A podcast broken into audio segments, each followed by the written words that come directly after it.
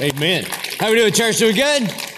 You look great. If you got your Bibles, I hope you do. Grab them. We're going to go to Judges chapter 6 and 7, and we are going to talk about courage in the face of fear. Because imagine, can you imagine if you were like the couple in that video and God called you to do something that was exponentially bigger than you?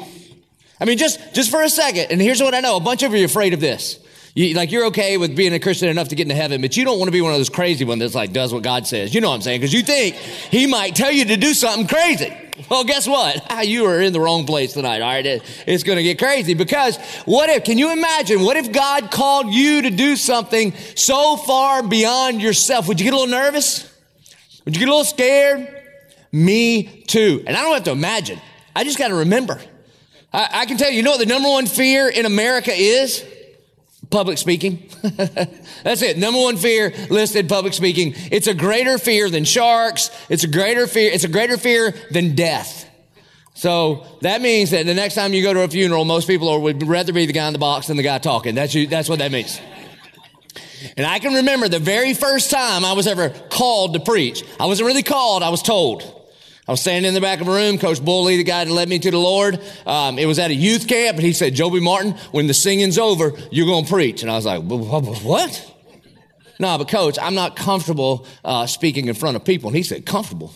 Boy, do you, you say comfortable? Boy, you think Daniel was comfortable in the lion's den? Boy, do you think Paul and Silas were comfortable in prison? Boy, do you think Jesus Christ was comfortable on the cross? No. And I was like, Coach, what do I talk about? Boy, that's easy. You talk about Jesus, you talk about 30 minutes. And then I just been doing that the rest of my life, all right?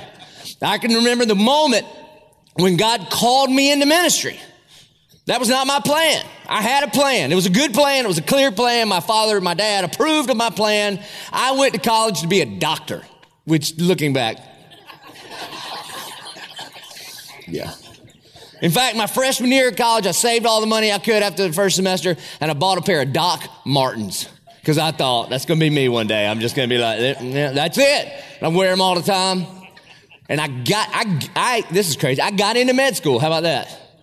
And then God called me into ministry and I had to go tell my father, I'm not going into med school. I'm going to seminary. You know what he said? What's seminary? and I said, I'm gonna go, I'm gonna go be a youth pastor. And he said, boy, you don't get up and go to fun. You get up and go to work. Okay. But by, by courage, I mean, I'm talking about I was, I was nervous, afraid of what I was giving up in my mind to go into ministry, the money I was not going to make, the girls that would not go out with me because I was going to be a pastor was afraid. And then, and then I can tell you another one just a few years ago, four years ago or so, four and a half, five years ago. I'm sitting in an offsite meeting with Beach United Methodist Church talking about the future of our church. That's where I worked. And I was the youth pastor, and I was looking across the table at my boss, Pastor Jerry Sweat, and he said, after a whole night of prayer, he says, Joby, I believe it's time that Beach plants a new church with you as the lead pastor. And I thought, oh, no, all right. And so that kind of fear, that kind of trepidation, that kind of nervousness, and that kind of dependence on God. Can you imagine?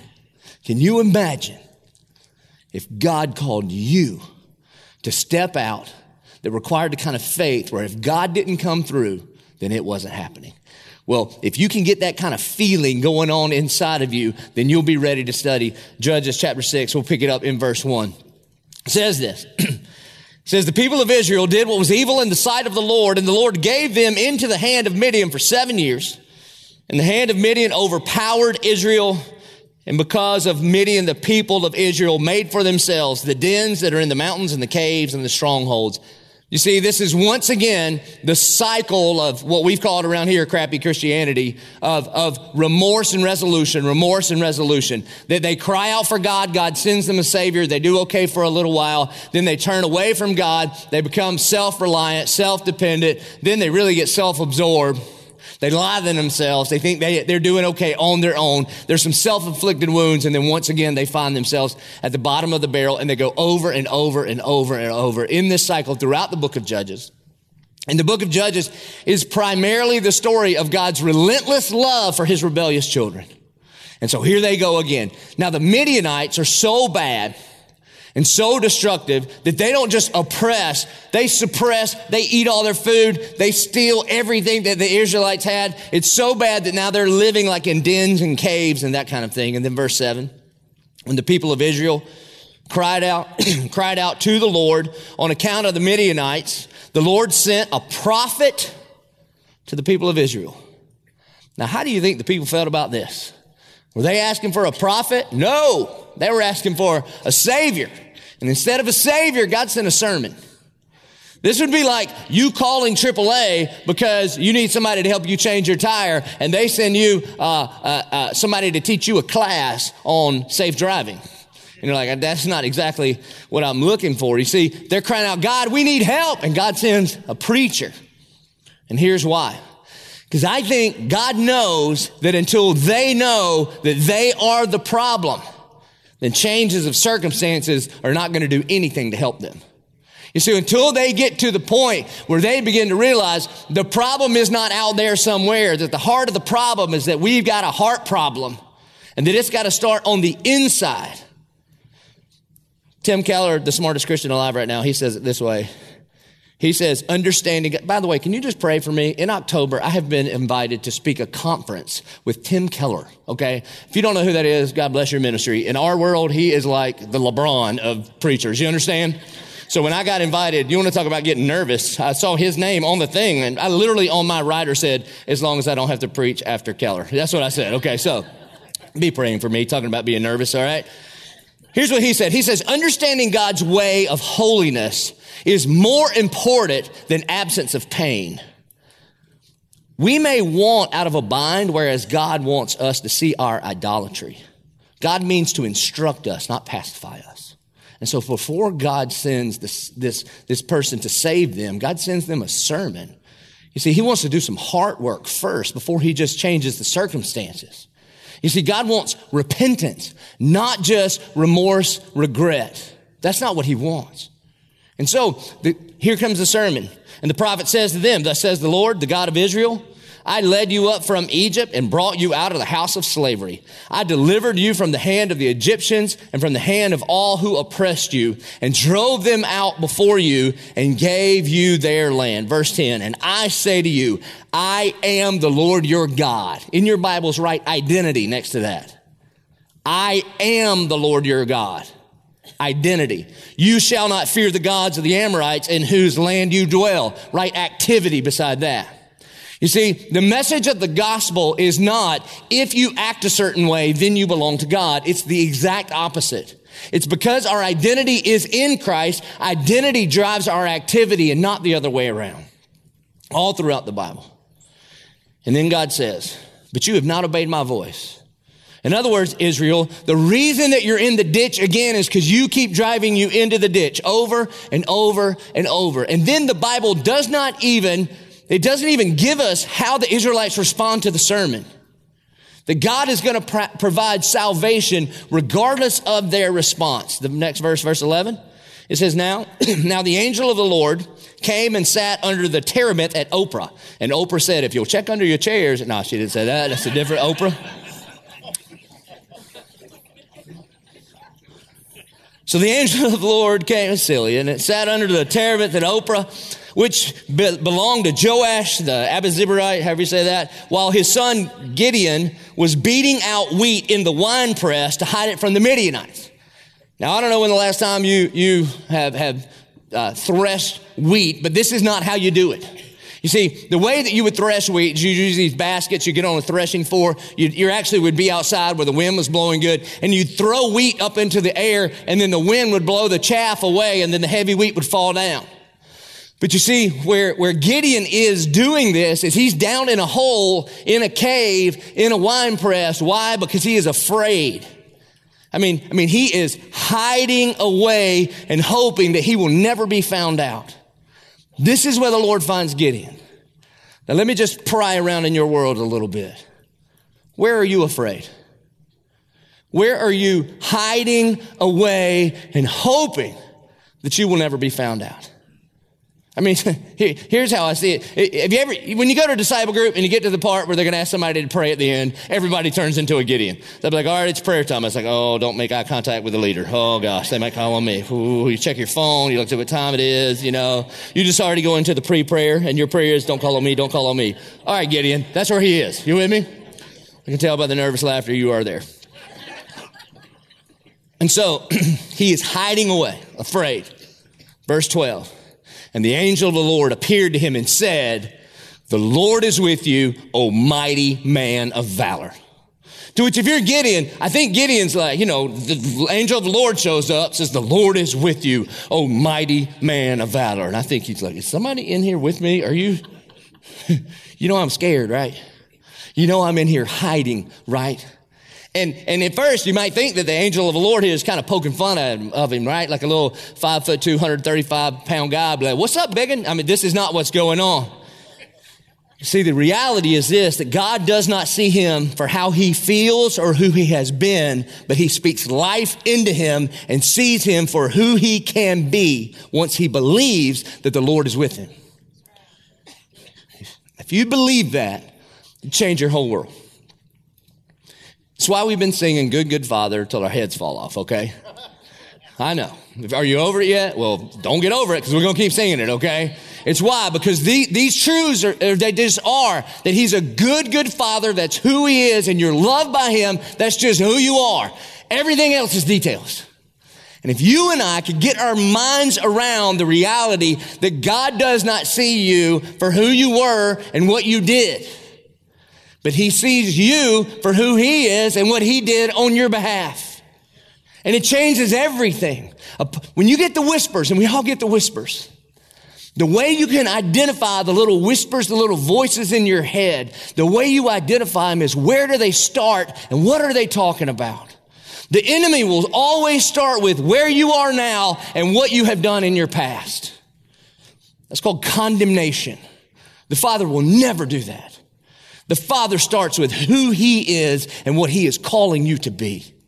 That He looks at you right now, listen to this, in your addiction and in your divorce and in your fear and in your insecurity and in your rebellion. And if you'll turn to Christ, He looks at you and He says, Oh, mighty man of valor. And you're thinking, who are you talking to? Well, honestly, it ain't about you. It's about the fact that the Lord is with you. You see, A.W. Tozer says this what comes into our minds when we think about God is the most important thing about us. Let me read that again. What comes into our minds when we think about God is the most important thing about us. So let me ask you this question. Play along here, okay? I mean, really think here. What do you think the face of God looks like when he looks at you? What do you, what comes to mind?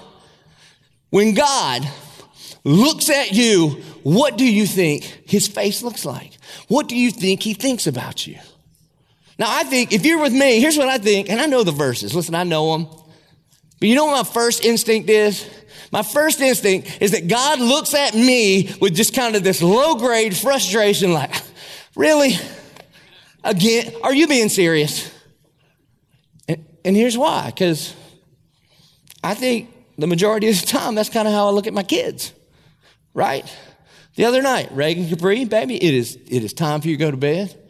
And she is the sweetest, cutest, most manipulative little human who has ever lived. She's like, okay, daddy, I love you, daddy. Just unprovoked. I'm like, oh gosh, come over here. A hug and a kiss. Go to sleep right now. Yes, sir. I'll be in there to pray for you in a little while. Okay. She goes in there, shuts the door. About 10 minutes later, I come walking in. She's got the covers up and the pillow up, and she's got YouTube on her little phone, right? And I'm like, really? Really? Or my son JP getting ready for baseball. We have baseball like three days a week, it seems like right now. And, uh, and then we're always in a hurry. And so I get home and I'm like, buddy, you got to go, you got to get in your room, you get your baseball uniform. We got to get going. Okay. And he's a catcher. So you got equipment for days. All right. And you know, he's got all this stuff. And I'm like, run in there and get it ready. And then I'm trying to get me ready and get his stuff ready and get it into the truck. And then I go running into his room. He's got his jock strap, one sock and an Xbox controller.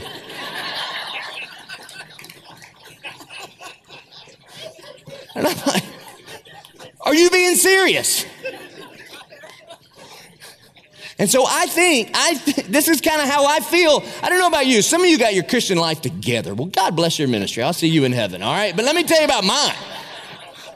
I feel like I get instruction from the Father on what I'm supposed to do and who I'm supposed to be and what I'm supposed to believe and how I'm supposed to lead this church. Good gracious and all of that. And I'm pretty sure when he opens my bedroom door, there I am with one sock, a jock strap, and my Xbox controller going, what? This ain't. He's like, what?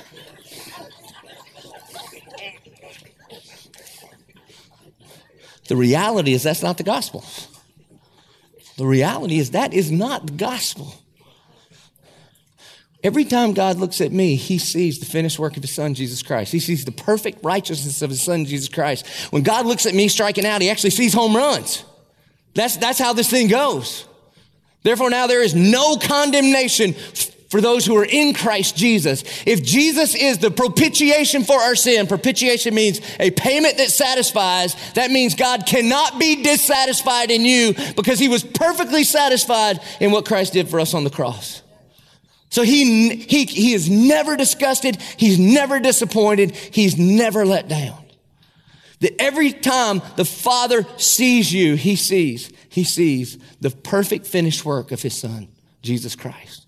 And you see, a bunch of us grew up this way. A bunch of us grew up trying to perform for our parents so that they would be pleased.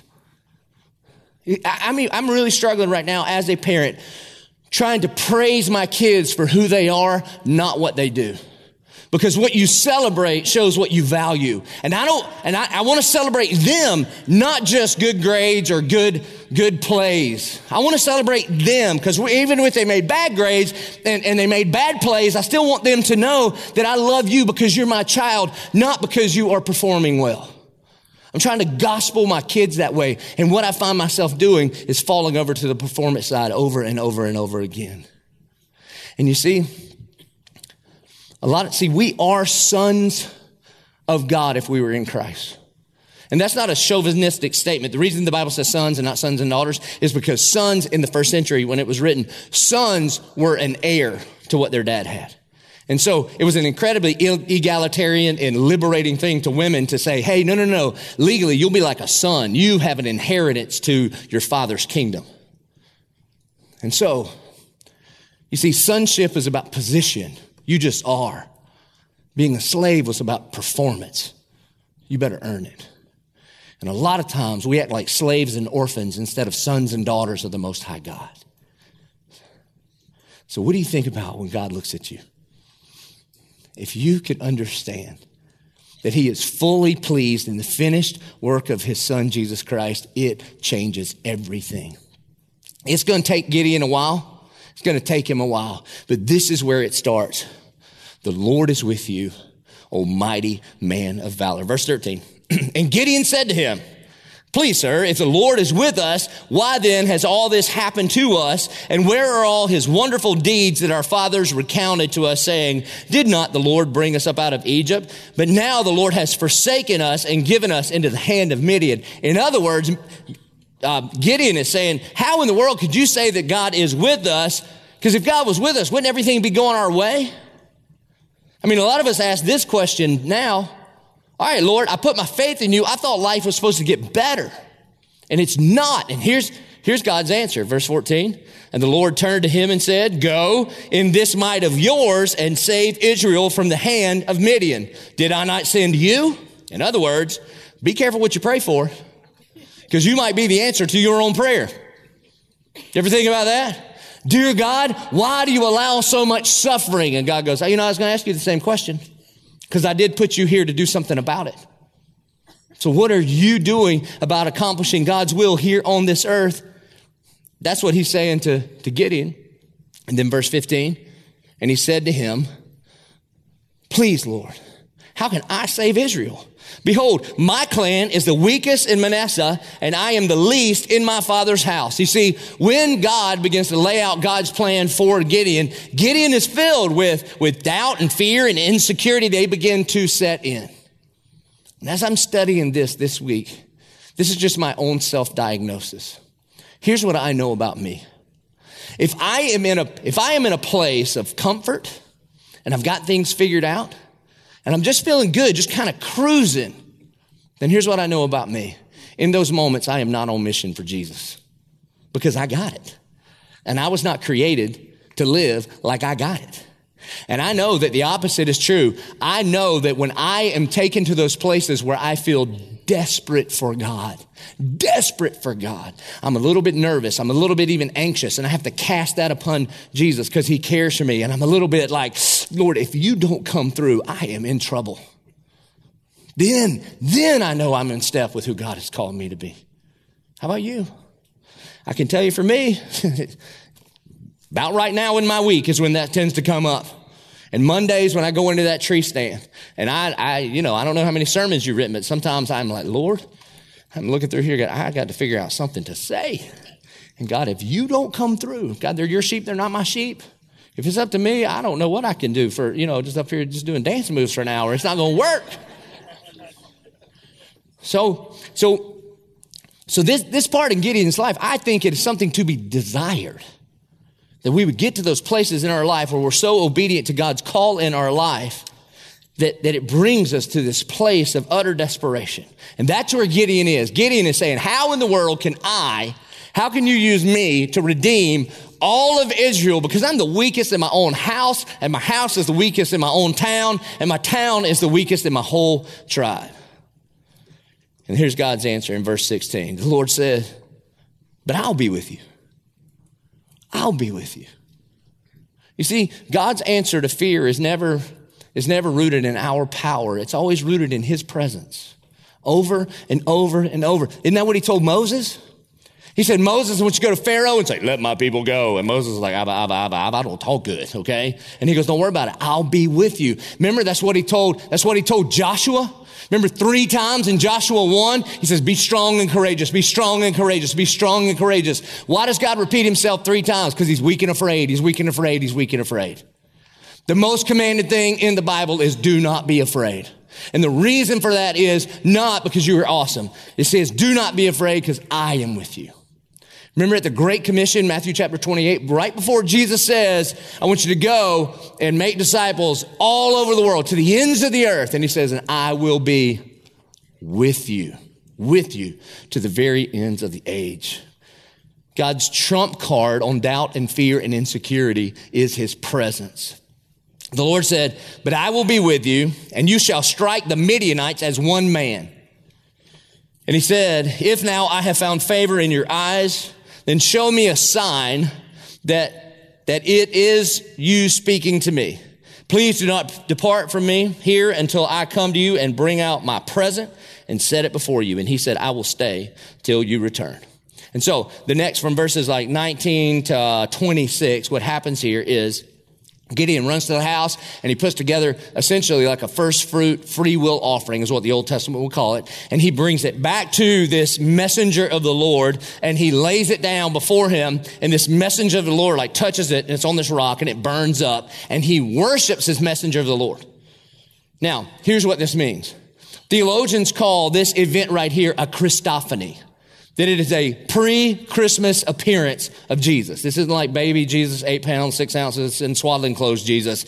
This is God the Son showing up. And here's how we know. If you read through the text, maybe after church, you can read through the text, you'll see sometimes he's called an angel. Angel in Hebrew just means messenger. It doesn't necessarily mean like a wings and the whole trumpet and all that stuff. It just means messenger. So sometimes he's called messenger and sometimes he's called the Lord and he receives worship from Gideon and and he says the same thing to Gideon here that he says, that he says in Matthew chapter 28, and I will be with you always. This is a Christophany. And then after this, after this little worship service, then what happens is this, this messenger of the Lord tells Gideon, hey, listen, you need to go into your own home and you need to tear down the idols that are in your own house, in your father's house. You see, because, because here's the deal is that that um, if you are gonna if you're gonna lead people to topple the idols in their own world, you better start with you, because you cannot you cannot lead where you are not going. And you see this whole this whole following Jesus thing, it, it, it is not. It's more like a tour guide than like TripAdvisor. See, TripAdvisor says you should go there, and tour guides say no, no, no, you follow me. You see, there's a whole lot of religions that say, no, no, no, you should go that way. And then Jesus shows up and says, no, no, you come here and follow me. And as followers of Jesus, we go where he goes and it starts within us. And so before Gideon can ever knock down the idols that are oppressing all of Israel, he's got to start by knocking out the idols that are in his own family's home. And there are two identifications of idols in our life. And an idol is not, you know, back then it was some kind of statue that they would carve and they would bow down to. Two of the identifiers of idols in our own life. An idol is just any area where we're not trusting God for who he says he is and what he promised to do. It's disobedience and anxiety. Any areas of our life where there is disobedience and anxiety, it is evidence that there is some idolatry in our life. And here's what I mean. Because when we are disobedient to God, what we're saying is, I don't trust you, God. I've got to do this my way. So it could be in dating relationships. You were so afraid you're going to be single for the rest of your life that you're not honoring God with your body because you're trying to hold on to him or her. And what that means is God, I just don't trust you. I've got to do this my way. It shows up in financial generosity. You're like, yeah, yeah, God, I believe you for me to get to heaven, but you are not my security. This is my security. So I am not going to open up my hands. I'm going to hold on to this for me. It also shows up in anxiety. When you're so worried about your children and you cannot release them to God and actually believe that He loves them more than you do. You see, it's evidence of idolatry in our life. And so what Gideon does, verse 27. So Gideon took 10 men of his servants and he did as the Lord had told him, but because he was too afraid of his family and the men of the town who did it by day, he did it by night. Now here's what I love about this. So he's still got some fear, right? Like he's going to be obedient, but he's still afraid. God says, take the, take the idols out of your dad's house. And he's like, well, I can't do it during the daytime when everybody's watching. I'm just going to sneak in there at night because he sleeps loud, you know, and I'm going to go in there and do it at night. And the Lord does not rebuke him. The Lord does not rebuke him. That God apparently is okay with baby steps of obedience toward the direction that God has called us to. Like, how good and merciful is our God? Because I don't know about you, I'm not patient and I'm not super merciful. But when your kid was a baby, what did you expect out of your kid? You expected your kid to act like a baby. And then when they got up to that crawl phase, you expected them to act like a crawler. And then when they were first beginning to walk, what did you expect of them? Just a step or two. Do you remember when your kid first started walking? Were you not stoked on whatever they did? I mean, you, what you saw in them was not even reality, was it? Because have you ever been around other parents when their kids are taking their first steps? Right? And, and you're like, and, you know, the kid, get, their heads are enormous. enormous. And that's a part of the walking process because one day it just leans the wrong way. Gravity takes over and it's like, oh, I can just take a step or die, right? And they do a couple and then they eat it. And the parents, what do the parents do? The parents go, oh my gosh, they're walking. And you're like, that wasn't really a walk. That was kind of, it was a stumble, right? Looked like the bricks at two. That's what that looked like. And so, but as a parent, what do you do? As a parent, you're like, I mean, you're stoked for your child. I think what's going on here in the life of Gideon is a good, good father is like, hey, man, just one step at a time, one step at a time, one step at a time. Some of you have experienced, I mean, some of you, you know what the step is? Is that you, this is your second week here in a row. You're walking. I mean, it's great. It really, really is. And some of you, I mean, some of whatever it is, some of you are going to step into a disciple group or step in whatever it is, you know, worship. Maybe in worship, you reach a new level of freedom. We're singing a song and you close one eye and did like a one here, right here. Ooh, if my Baptist friends see me, I am done, right? That's what you're doing. And I think the Lord is just celebrating, just a little baby step. And so that's what they do. They go by night because he's afraid. Verse 28. And when the men of the town rose early in the morning, behold, the altar of Baal was broken down and the Asherah beside it was cut down. And the second bull was offered on the altar that had been built. Verse 29. And they said to one another, Who has done this? And after they searched and inquired, they said, Gideon, the son of Joash, has done this thing. And then the men of the town said to Joash, Bring out your son that he may die, for he has broken down the altar of Baal and cut down the Asherah beside it. I warn you on this one. Man, you let some good friend of yours start digging around in love in your life and jack around with your idols, and we will get defensive. We will get defensive. That's what's going on here. Verse 31, but Joash, who's the dad of Gideon, he said to all who stood against him, Will you contend for Baal? Or will you save him? Whoever contends for him shall be put to death by morning. If he is a God, let him contend for himself, because his altar has been broken down. In other words, if Baal's so tough, let Baal fight for himself. And guess who never shows up to fight? Baal never shows up to fight. Verse 32, therefore, on that day, Gideon was called Jerubbaal. That is to say, let Baal contend against him. It literally just means uh, Baal tail whooper. That's what that means, okay? because he broke down his altar. Now, because this happened, word begins to spread throughout his tribe and throughout all, all, of Israel. And verses 33 to 35 just talk about how people begin to follow after Gideon. They begin to see him as a leader, begin to see God's hand upon him. And all these people kind of start showing up to see him as a leader. Verse 36. And then Gideon said to God, if you will save Israel by my hand, as you have said, behold, I am laying a fleece of wool on the threshing floor. And uh, if, you, if you've been around Bible study, you've heard about this before, and it's called, it's the fleece test. And so, late at night, Gideon says, All right, Lord, I just need one more sign. I'm not totally sure. I know what you're calling me to do, but can you just give me a sign? Give me a sign. And so I'm going to lay out this fleece. And when I wake up in the morning, if you really are calling me to do this, then the fleece will be wet and the, and the ground will be dry. And he wakes up the next morning, and sure enough, it is. And he gets up and he wrings out the fleece. And then the next night, he's like, All right, all right, God, all right, one more time, one more time. And he knows what he's doing here. He knows God's not into this because in the text it says, Please don't be angry with me. But you know what? It, it might be easy to make the fleece wet. You know what I mean? And so, uh, how about tonight? Night, let's let the fleece be dry and the ground be wet. And then sure enough, the next morning he wakes up and it's, and it's just like that. Now, I don't know about you, but have you ever asked God for a sign when God has clearly called you to do something and you, and you begin to test God? The problem with that is we typically set up the test for our own benefit, do we not? I mean, I don't know. As I've talked to like guys in my disciple group, I did not know how common this was. All right, like on the basketball court, God, if you if she's going to say yes, let this go in. All right, that that happens a lot. Or you begin to negotiate with yourself. You pull up to the green, pull up to the red light, be like, dear God, if you want me to get a new car, let the light turn green. Oh my goodness, it's a sign. Or some of you drive around Krispy Kreme and be like, it was a sign for the Lord. No, that's just said hot. That's not from the Lord. Okay. We tend to navigate these things however we want to. Now, Jesus says in Luke chapter 4, when Satan is tempting him, Satan takes Jesus up to the highest point in Jerusalem and says, If you really are the Son of God, then throw yourself off of here. Because the word says that surely he will catch you and take care of you. And then Jesus replies to the enemy this way.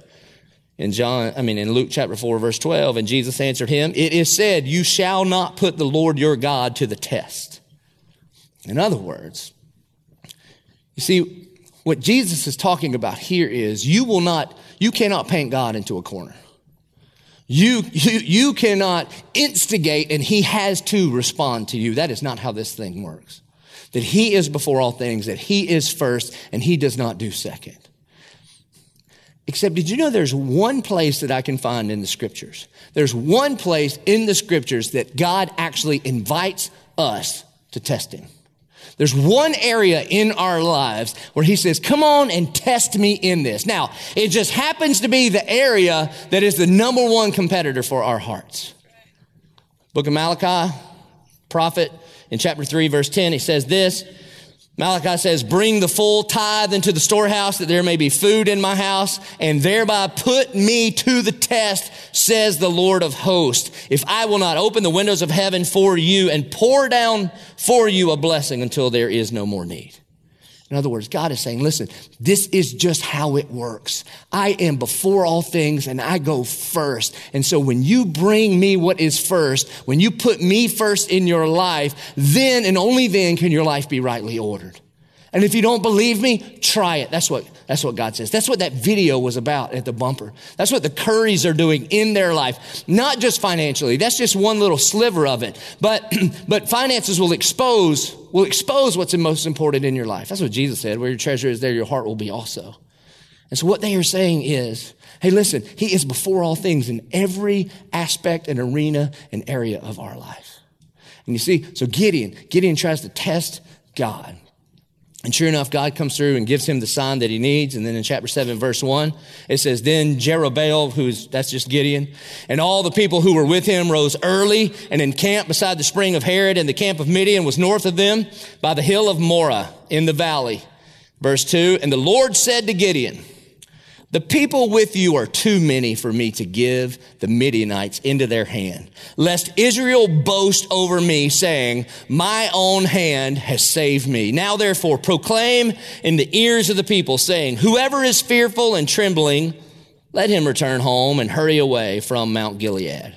Then 22,000 of the people returned, and 10,000 remained. And you got to be thinking, what?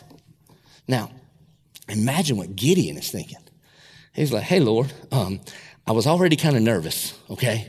And then you built me up to an army of 32,000 and I was feeling pretty, pretty confident and pretty sure and I was ready to lead. You know, I would say stuff and people would do things and I was feeling pretty good about myself. And then I stood up there and said, if anybody's scared, then you can go home. And then 22,000 left. And I bet Gideon was like, can I be one of those? And the Lord's like, no, no, no, you can't, okay? Here's what I want you to think about here that God may be reducing your army to prepare you for the battle that He has for you. That the reduction of army is not necessarily always a bad thing. You see, the reason that God is reducing his army, and here's, here's what a lot of people like to do, man. We like to read things into the text that are not in the text. They're like, yeah, yeah, I'd rather have 10,000 brave men than 32,000 in total. But that is not what the text says. He didn't say the reason we're getting rid of you 22, eh, 22,000 is because you're afraid and these, these are like manly men. That is not what it says. He actually says the reason I'm reducing your army is because I want to make sure I get all the glory. And God is saying, I don't want you to be confused and actually think that you have anything to do with this. That maybe God is reducing your army to prepare you for battle. You know what that means? That what you perceive as pain and what I per- perceive as pain may actually be preparation for something greater. That the financial trouble that you're in right now could be the greatest blessing from God that you've ever received. Because He's stripping away some idols in your life so that you could be prepared, that you could be prepared for what He has for you. That the struggles that you're having in your marriage right now and you thought they were a curse could actually be the Lord chastening you and sharpening you so that forgiveness is not just a theory for you, but it is your life. That the health scare that you have could actually be a part of God's plan so that you would cling to Him, so that you would know that the greatest prize that there is, is Jesus. That we don't follow after Jesus because He makes our life better. We follow after Jesus because He is better than life. You see, A.W. Tozer again, he says it this way. It is doubtful whether God can bless a man greatly until he has hurt him deeply. It is doubtful whether God can bless a man greatly until he has hurt him deeply. Chuck Colson, he says, whenever God wants to do something great, he finds a great man and he crushes him. Leave room for the crushing. See, I believe this is what God is doing here in the life of Gideon. He is stripping away all of his temporary comforts.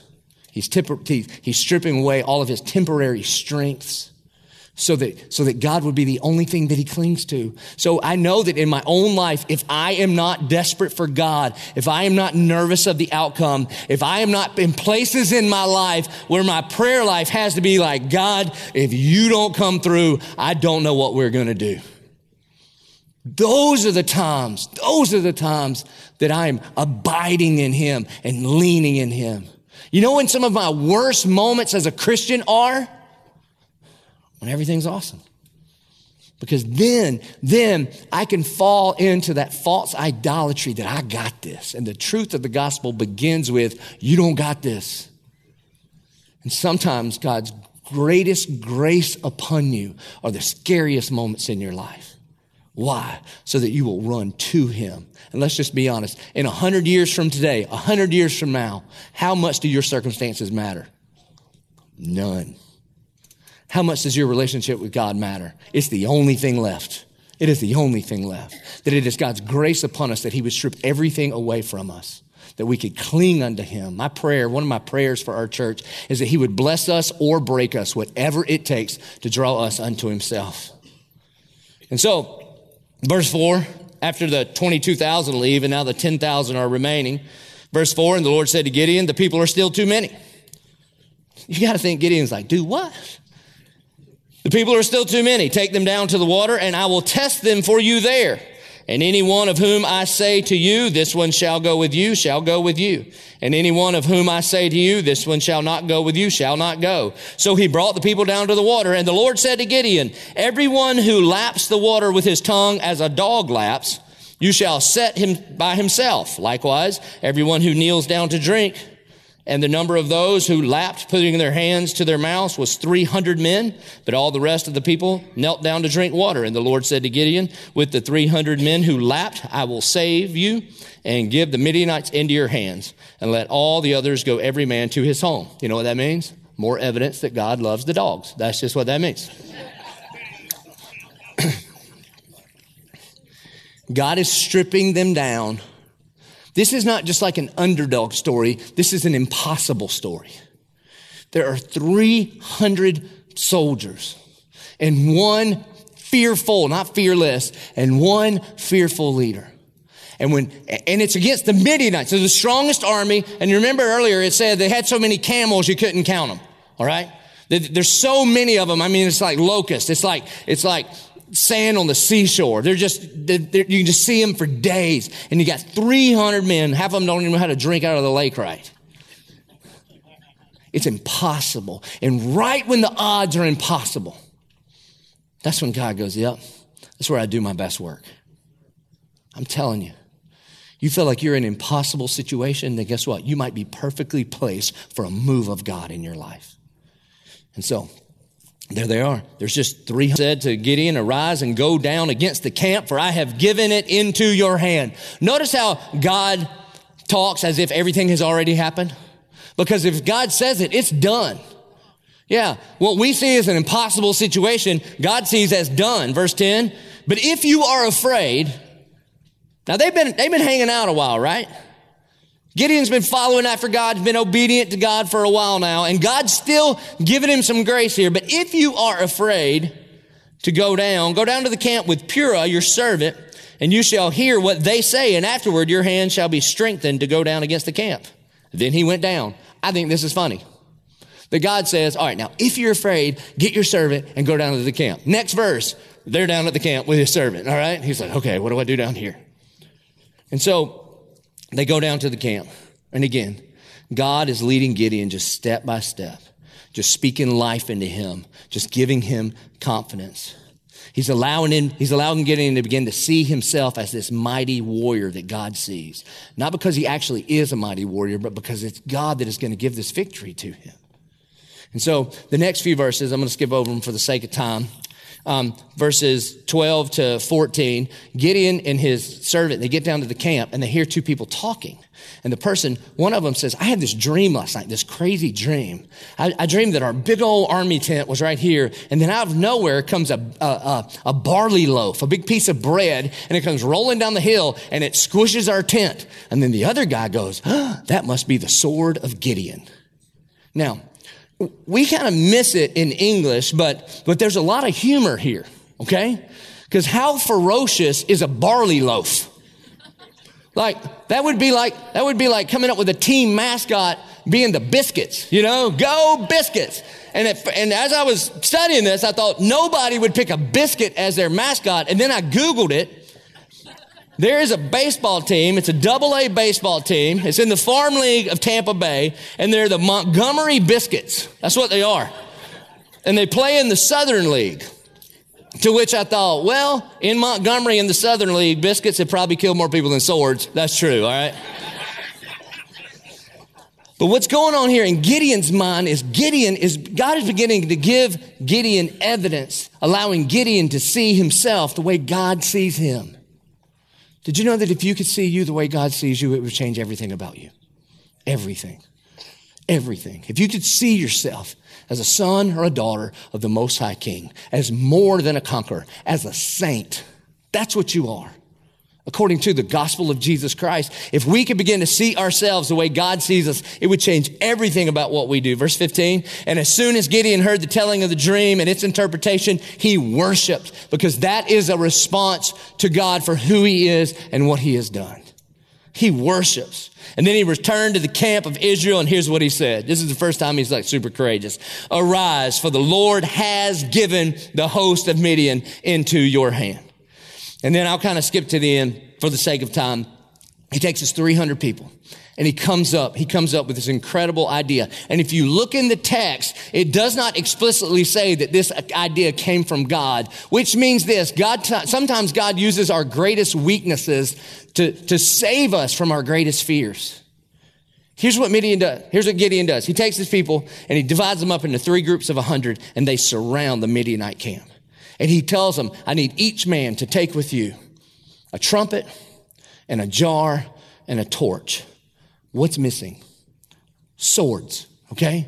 They don't have weapons. They got, they got a, a, a jar, a torch, and a trumpet. All right. And, and, maybe you played in the marching band, but nobody has ever been intimidated by the marching band. Okay. They're just, you know, here they come like, that's just it.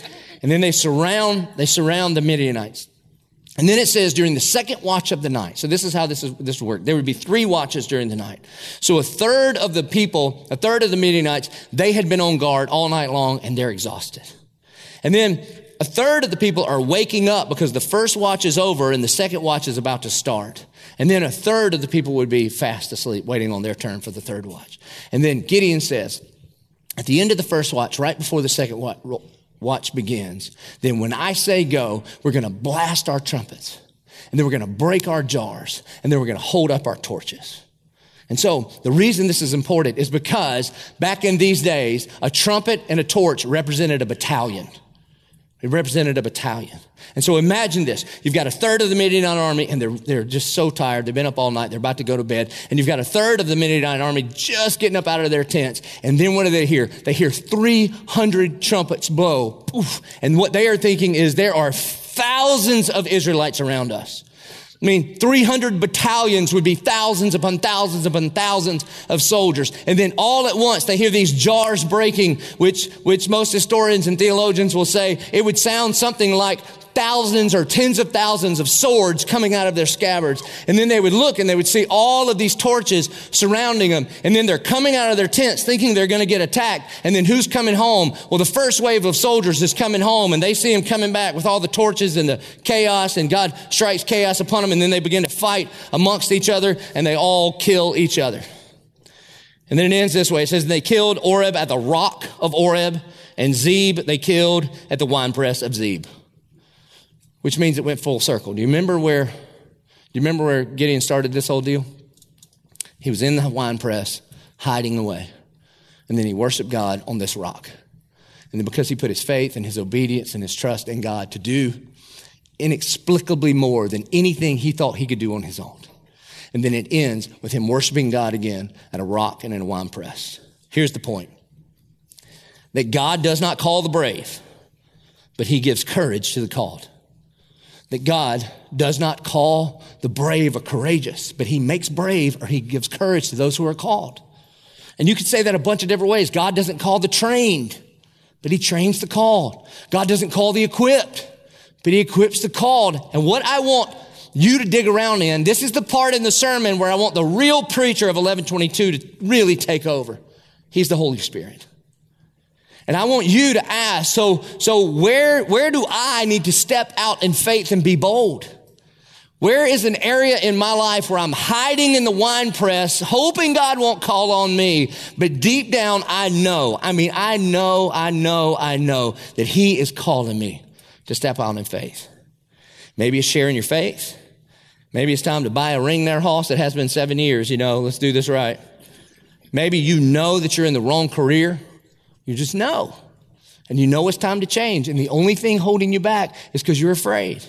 Or maybe you're in the wrong major and you know you're so afraid of what your parents think. Or, you know, you've been in school seven years or whatever and, and you're just afraid Or maybe for the first time you go on a mission trip. Or maybe, maybe it is financial generosity and you're afraid. Or maybe, and this is a whole lot of people, you're just comfortable on the merry-go-round of normality, going round and round and round. And you're thinking, is this it? Is this what my life is going to be? Just wake up, eat something, drive somewhere, do something, come home, eat something, go to sleep, do it again. And you're just on another lap on the merry-go-round of normality. That is not what Christ called you to do. That is not what, that is not what this life was created for you to live.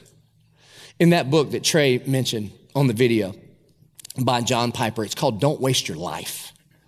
I love that book. Don't waste your life. That God has given you this one life to live. What are you going to do with it? What are you going to do with it? The gospel commands us and compels us in response to who God is and what he has done for us to step out and say, God, my life is a blank check for you. You spend it however you like. I can guarantee you, guarantee you this. You won't be bored if you do. You will not be bored. And in that book, the reason Piper wrote that book is because of some events that happened in his church. There were two missionaries, these two older women that were missionaries, and they died in a, in a van accident. And in the, in the paper in their hometown, it says tragedy in the paper. And at his church, he stands up in front of his church and he goes, is this a tragedy? These two old, I think one was named like Mildred or something. So, you know, you know she's old. She's this missionary in somewhere. And they were delivering food to some orphans or whatever. And they're going around this mountain and the, and the brakes in their van goes out. And like in their 80s, they go over the cliff, they go down, and the van goes up in smoke and they go straight to heaven. And the local paper says tragedy. So Piper stands up in front of his church in Minnesota and he says, Is that a tragedy? Is that a tragedy? These two women have poured themselves out for the sake of the gospel, serving the least of these, the people in the ends of the earth might know Jesus. And he says, he says, now I'll read you a tragedy. And he, and he pulls out a Reader's Digest. So for some, a Reader's Digest is like a blog, but it would come to your house. Sorry, it's kind of like that.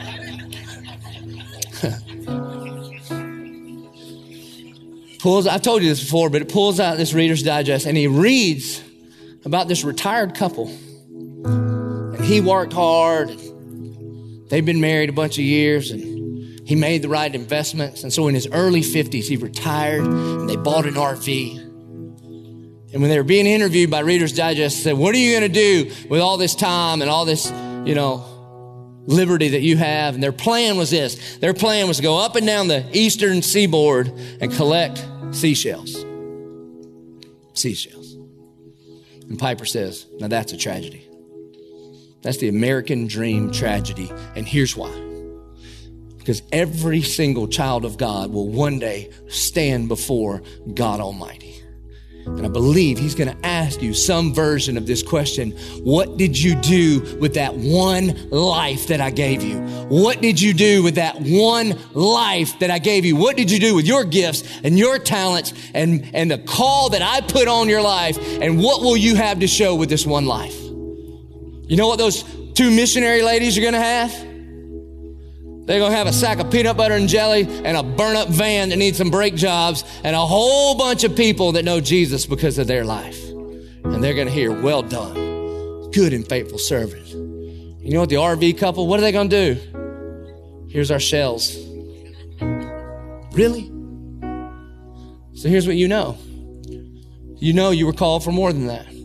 You were know, you know you were called to hop off of the merry-go-round of normality and dive headlong in this adventure that is following after Jesus Christ. Now this is where you got to do your part. And what I mean by your part is that you take the next few minutes as we as we close down this service and you allow the Holy Spirit to speak into your life. And then you know what you do? You pray and you listen, and then you just do whatever He says. Would you please stand and pray with me? Our good and gracious Heavenly Father, God, the truth is, is that every single one of us in here are like Gideon.